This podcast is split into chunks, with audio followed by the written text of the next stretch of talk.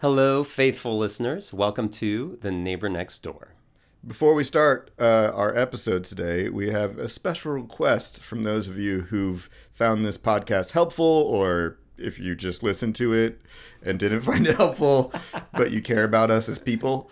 We are doing a little fundraising campaign, and you know the podcast does take some resources to to make happen, and so uh, we're asking any podcast listeners who are willing to go to neighboringmovement.org slash donate and mark that you are giving because you are a podcast listener, so that we know that that's where it's coming from. Mm. Matt's that's... got nothing to offer. well, No, I was just thinking how much I wish that we could get Guy Raz to oh, say what you just said. Oh, I know. Because he's the pro, right? I'll, let me try. Okay, do a Guy Raz impersonation. Hi, I'm Guy Raz, and I just want you to know that public radio comes from viewers like you. Does that viewers? Well, yeah. I mean, that was ah, good. it was good. Viewers, it's viewers, listeners, listeners, listeners. That's right. Listeners that's right. like you. Okay, you get the idea. Neighboringmovement.org/slash/donate. We really appreciate your help. All right. And now on to the episode. That's right. Banjo. Cue banjo.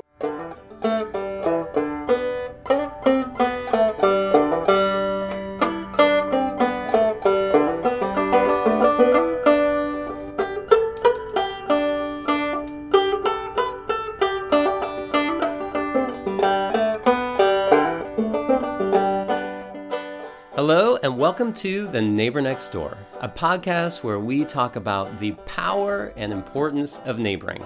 I'm your host, Matthew Johnson, and I am joined once again on the front porch by my colleague and neighboring, Adam Barlow Thompson. Good morning, everyone. I guess I don't know that it's morning for you. It's morning for us. It is morning. and so we're that's having where my coffee, head's at. coffee on the front porch. Yeah, yeah. Um, so, Matt, what are we doing on the podcast today? All right. Well, today we're going to do a little deep dive, uh-huh. uh, and you and I are going to unpack a concept that can be uh, a little bit challenging for people to wrap their minds around, but mm-hmm. it is really important. It, it helps us understand the importance of neighboring. Yes, it does. So let's and get that started. That concept is baked goods.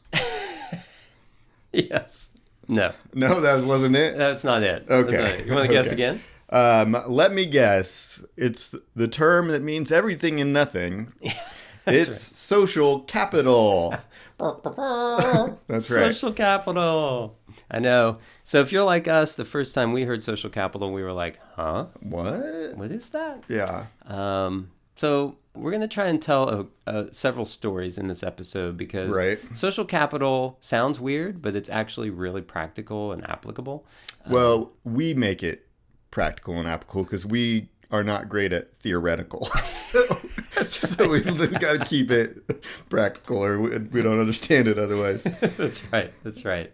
All right. So all right. give us a story of what that might look like in real life. Okay. So we're going to, I'm going to tell a story uh, about our neighbor Fred, um, who this season's dedicated to. That's right. All of season two is dedicated to Fred. He he passed away uh, in May, but Fred was a, a, man with a lot of social capital, and this story I think illustrates it so well.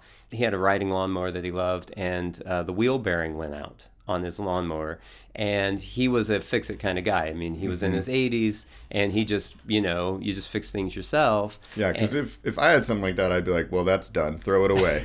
You would the entire riding lawnmower would just go into your dumpster. But not fred. He fixed stuff. And so he went like to sears and jc penney's looking for which by the way yeah who goes to J.C. Penney's looking for wheel bearings? Well, I, they have the crap. They have a tool section, don't they? I don't know. Okay, only I mean, Fred would think of that. Though. Yes, like yes. I would never think of that.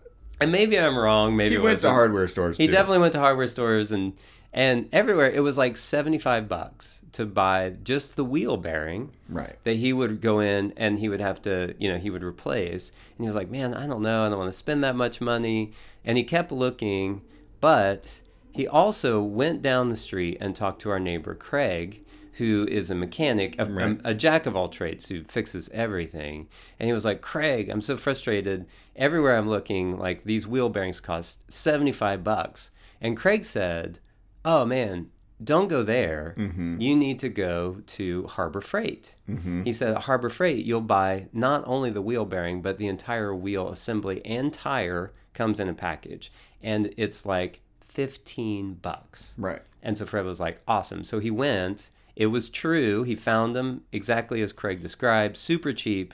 In fact, he bought not only one, but two, still only paid half as much. Right. Came home, fixed it himself, and had a spare ready to go because Fred was awesome. Because Fred always has a spare of everything. He does. Spare ladder, spare drill. Spare crockpots. that's right. That's right. yeah. You got everything. So that is an example of social capital. It's about relationships and the mm-hmm. value of those relationships. Uh, Which in this case can actually be like you can get to an actual number, dollar Right. amount. That's right. In this case, it's what, 55 bucks Right. that he saved or, or 60, yeah, 50 bucks. So math is not maybe this. Kid Christopher, could you just edit that part out and just put in the right number, whatever it is?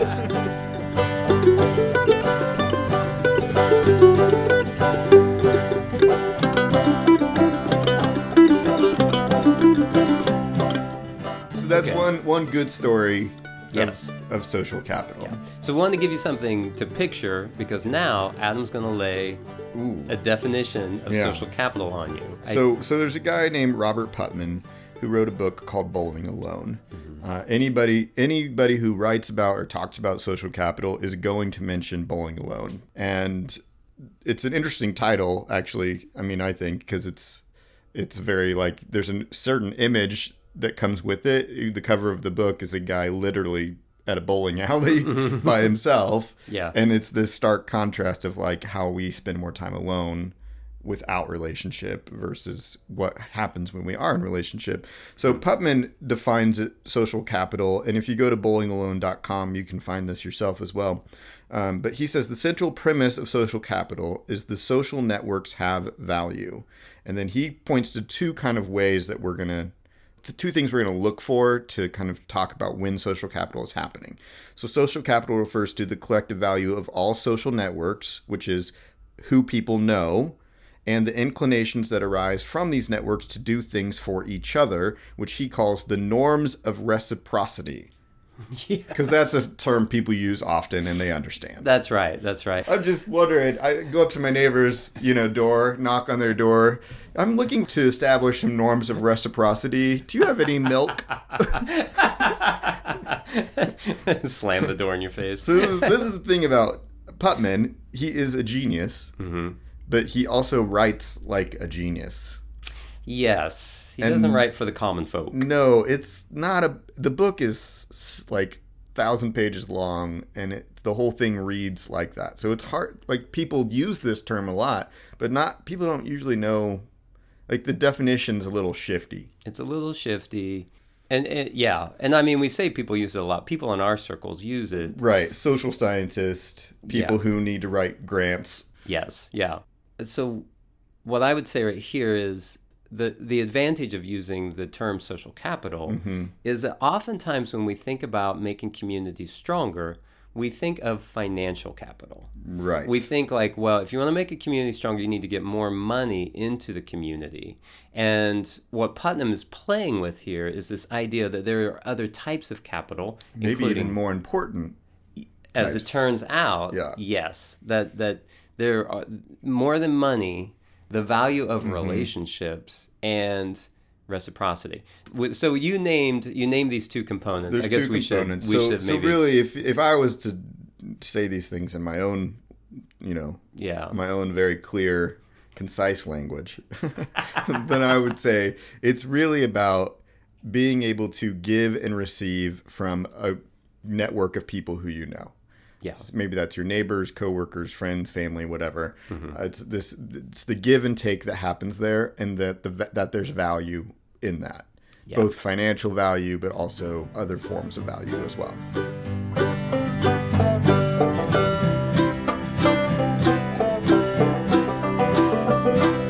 you're not going to successfully reduce crime in a community Mm-hmm. if there's no social capital or Right. low social capital because Right. what you need is first you need strong relationships in that community Right. and then you do other things on top of that that help address crime. Yeah. So one of the reasons we thought we wanted to do an episode on social capital is because it is one of the like main arguments of why we tell people they should be good neighbors. Mm-hmm. And ultimately, neighboring, whenever you're out there like working on doing one of the neighboring tips or trying to meet your neighbors, you are intentionally or unintentionally mm-hmm. creating social capital at the same time. Yeah. And so we use social capital in that sense, and we try to describe it. We have kind of a fun way of describing it that I think, I mean, you know, not to brag, but I think is better than the way that most of the academic folks go about it. Yeah. Oh, yeah.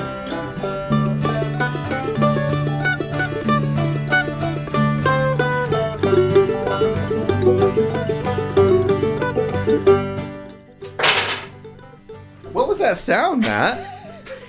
Adam, that sound was the sound of Jenga blocks. That's right. So, my wife, Catherine, who is a teaching genius, She's a great educator. yeah, so gifted at helping people understand things. Mm-hmm. When we first learned about social capital, she said, Oh my gosh, we should develop social capital Jenga. Right.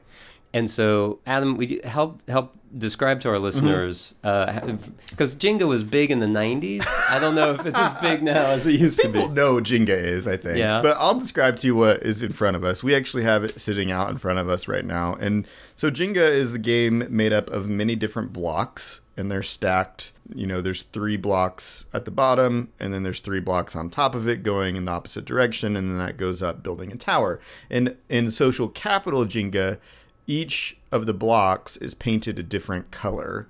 And the colors matter because they are tied to different things that either contribute to social capital or work against social capital. Mm-hmm. Mm-hmm. And so we we bring this game. We have a both small version and a large version, and we bring it to often to our trainings and have people play this game. Yes. Yeah.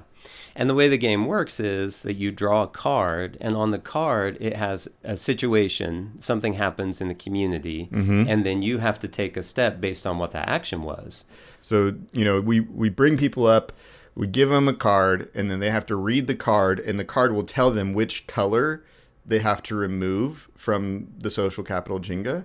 Uh, we should say that the base of the Jenga game is made up of more of the things that are Healthy. uh, healthy and and create social capital. so think of the base, the kind of bottom four or five layers of it as kind of the foundation of your neighborhood that is built on these really important blocks. Which what are some of those categories? So some of those categories would be like there's green blocks that are economic development. There are blue blocks that's personal health. Um, there's brown blocks that represent neighborhood safety. Yellow blocks that represent environment, and pink blocks that represent trust. Right. Now, then some of the negative blocks would include purple blocks, which represent greed, Yeah. uh, red blocks that represent scarcity, uh, black blocks that represent individualism. Mm-hmm. Now, we don't always think of individualism as being negative. Right. But in the sense of whether or not you're building social capital, Yeah. it, it doesn't help. That's right. That's right. Um, and the last one uh, is orange blocks, and those represent mobility. Another one. Yeah, That's another like. I thought that was good. I thought that was good. And by mobility, we mean the ability to leave your community or leave your neighborhood, right? Right. So, um, and and in the examples that we use, there it's not long term leaving. It's not like moving away. Yeah. It's more like getting away for weekends. and right. that kind of I'm stuff. not I'm never I I sleep here, but I don't really do much else. exactly. Yeah. And that's actually one of the examples. So That is. We met a college student who lived in our neighborhood one time. Uh, he was just out of college, and I knew him. And I was like, oh, I didn't know you live in our neighborhood. And he said, Yeah, well, I'm renting this apartment. He said, But I mean, all I ever do is sleep in the apartment. Like, I'm never here Right. because I'm off, you know, mountain climbing and hiking and camping. I mean, he was a cool dude, right? But if you're only renting an apartment to sleep Right. in it, you're you're not strengthening the social capital. And we should say you're not strengthening the social capital of that neighborhood, right? Right. Like he might be building social capital with his rock climbing team or crew, but Mm-hmm. That's right. as far as like neighborhood and neighboring, Yes. It's not happening. It's it's weakened. Yeah. So so here's an example. You might be standing in line, uh, standing in the circle. You would draw this card during a power outage. One affluent household goes to a hotel instead of sharing their neighbor's generator. Add one black individualism block to the top of the pile. And let's just like let's just go ahead and say like where we got these examples from at this point. Where did this example come from, Adam? was from my family. and we weren't the people with the generator. We were the people who were like, the power's out. Well, let's get out of here. so what happened is we left. We left we because our we had a big tree that went down in our backyard. We left because we were like, well, you know, when we have money, we just need to get out of here and charge our phones so we can call somebody to take care of it. Mm-hmm. By the time we got back to our house, our neighbors had already chopped up all the wood and cleared our driveway for us so that we were ready to go.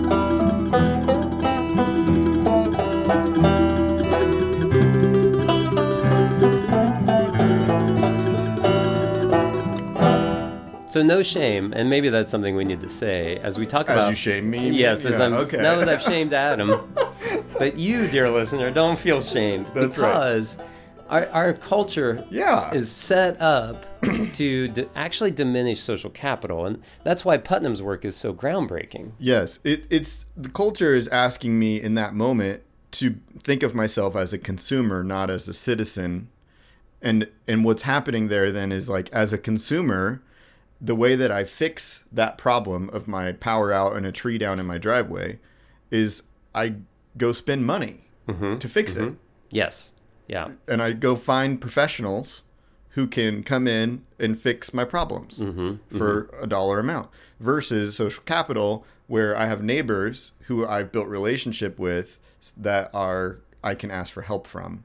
And Yeah. then they come over and take care of it. And there's actually no in that example there wasn't any exchange of money hmm. other than I got to keep my money if I would have thought that through but yeah. yeah Which is yeah. I mean, but that's an interesting aspect of all of this work is like yeah shifting our thinking from the idea that money produces happiness, right? Like, Right. I have to have enough money to be able to pay for every emergency that comes up so that I can be happy. Shifting away from that to saying, Yeah. I need to have strong relationships with my neighbors because actually greater joy Mm-hmm. comes through and happiness comes through those relationships. And we don't qual like we don't give relationships the same quality of value that we do money, which is stupid because it's not accurate to the way the world works. So we were just were I just was working with a nonprofit that does um, they work with families who are experiencing homelessness. And the woman who's the executive director there said, People in our program don't run out of money, they run out of relationships Mm, because anybody who has a good network of relationships doesn't end up homeless. yes. They end up at someone else's house. Mm-hmm, they go Right. stay at their aunt and uncle or at their neighbor or whatever. But if you're actually on the streets, it's because you ran out of relationships. Mm. That's eye opening. Yeah. Okay, so that's a little bit about social capital Jenga. You know, we, we haven't done any remove. Yeah, let's do some of the negative. How did how do those get removed? Um, okay. Oh, here's a bit of a burn. Mm-hmm. So, a church pays utility bills for folks in need instead of hiring them based on their skills. I mean- Remove two green economic development blocks. yeah. This is a burn that we've got pushback on. Oh, yeah. Yeah. Because when we read this with a group of church people, which we often are training within church settings, Mm-hmm. church people are like, yeah, but I can't hire neighbors because our policy, right. That's right. our that's right. policy says we, we have to get three bids and they have to be certified in a certain way and they have to whatever. Mm-hmm. And that's what the institution does is it builds up barriers to keeping money going to professionals instead of to actual neighbors. Yeah, yeah. But if you can find a way to creatively say, wow, I get it that you need to pay your utility bill. Can I pay you for a skill that you have um, that would be a benefit to my community and also get you the money that you need to pay your utilities? Like Right. you're building a relationship, Right. you're honoring the gifts of the person. and you're still addressing the problem. Yeah. I mean, the problem is real. Like, Yeah, and it's it, we should say like there's a difference here in like the person who comes in like we have this at our office. We have people come in and be like, "Can I just rake your yard for two bucks?" right. And that's not a we're not discovering their giftedness and then and then using the giftedness in a way that's helpful in that mm-hmm. setting. Mm-hmm. It's just somebody who needs some money, and we usually don't actually say yes to that because it's it's really more of a needs based like interaction Right. versus I discovered a person in my neighborhood, I know their skill, and now I'm going to use my financial means to pay for their skill to happen. Yes. It's a little bit of a different thing there. That's right. What's another what's another remove from the Jenga? Um, yeah, here's another church one. kind of church. Jerry, the street corner evangelist, walks around the neighborhood each day and tells neighbors they're going to hell if they don't change. yeah. Remove one pink trust block. Oh God. Yeah. I, can we just insert that sound of the blocks tumbling again right there? Whole neighborhood's falling down. So we have this guy at our neighborhood who go he walks his dog and if you are unfortunate enough to be outside when he's outside, he will stop you and tell you that you're you know, he'll bring up that you're going to hell if you don't know Jesus in a certain mm-hmm. way. Mm-hmm. Which by the way, most of the people on our block would say that they are believe in God. Right. But And then he tells them they believe in the wrong way. Right, It's, it's- it's really strange. it's so annoying. Yeah, yeah, and he's super. I mean, he's he's really mean about it. Like, there's a woman Right. that we know, very very kind, and she, you know, struck up a conversation with him, and the conversation call, it concluded with him standing across the street yelling at her that her beliefs were all wrong and she's going to go to hell. Right. Um, he's a really extreme example, but Yeah, it makes me think of a good uh, another episode that we've done that we should reference here. oh yeah, It's the Elaine Heath episode. true. Yes. And so if you want to know like the difference between what evangelism might be in a healthy way versus what it's not, go back to that Elaine Heath episode. And we're not against evangelism, but we have a very different understanding of what it means. So Yeah. Yeah.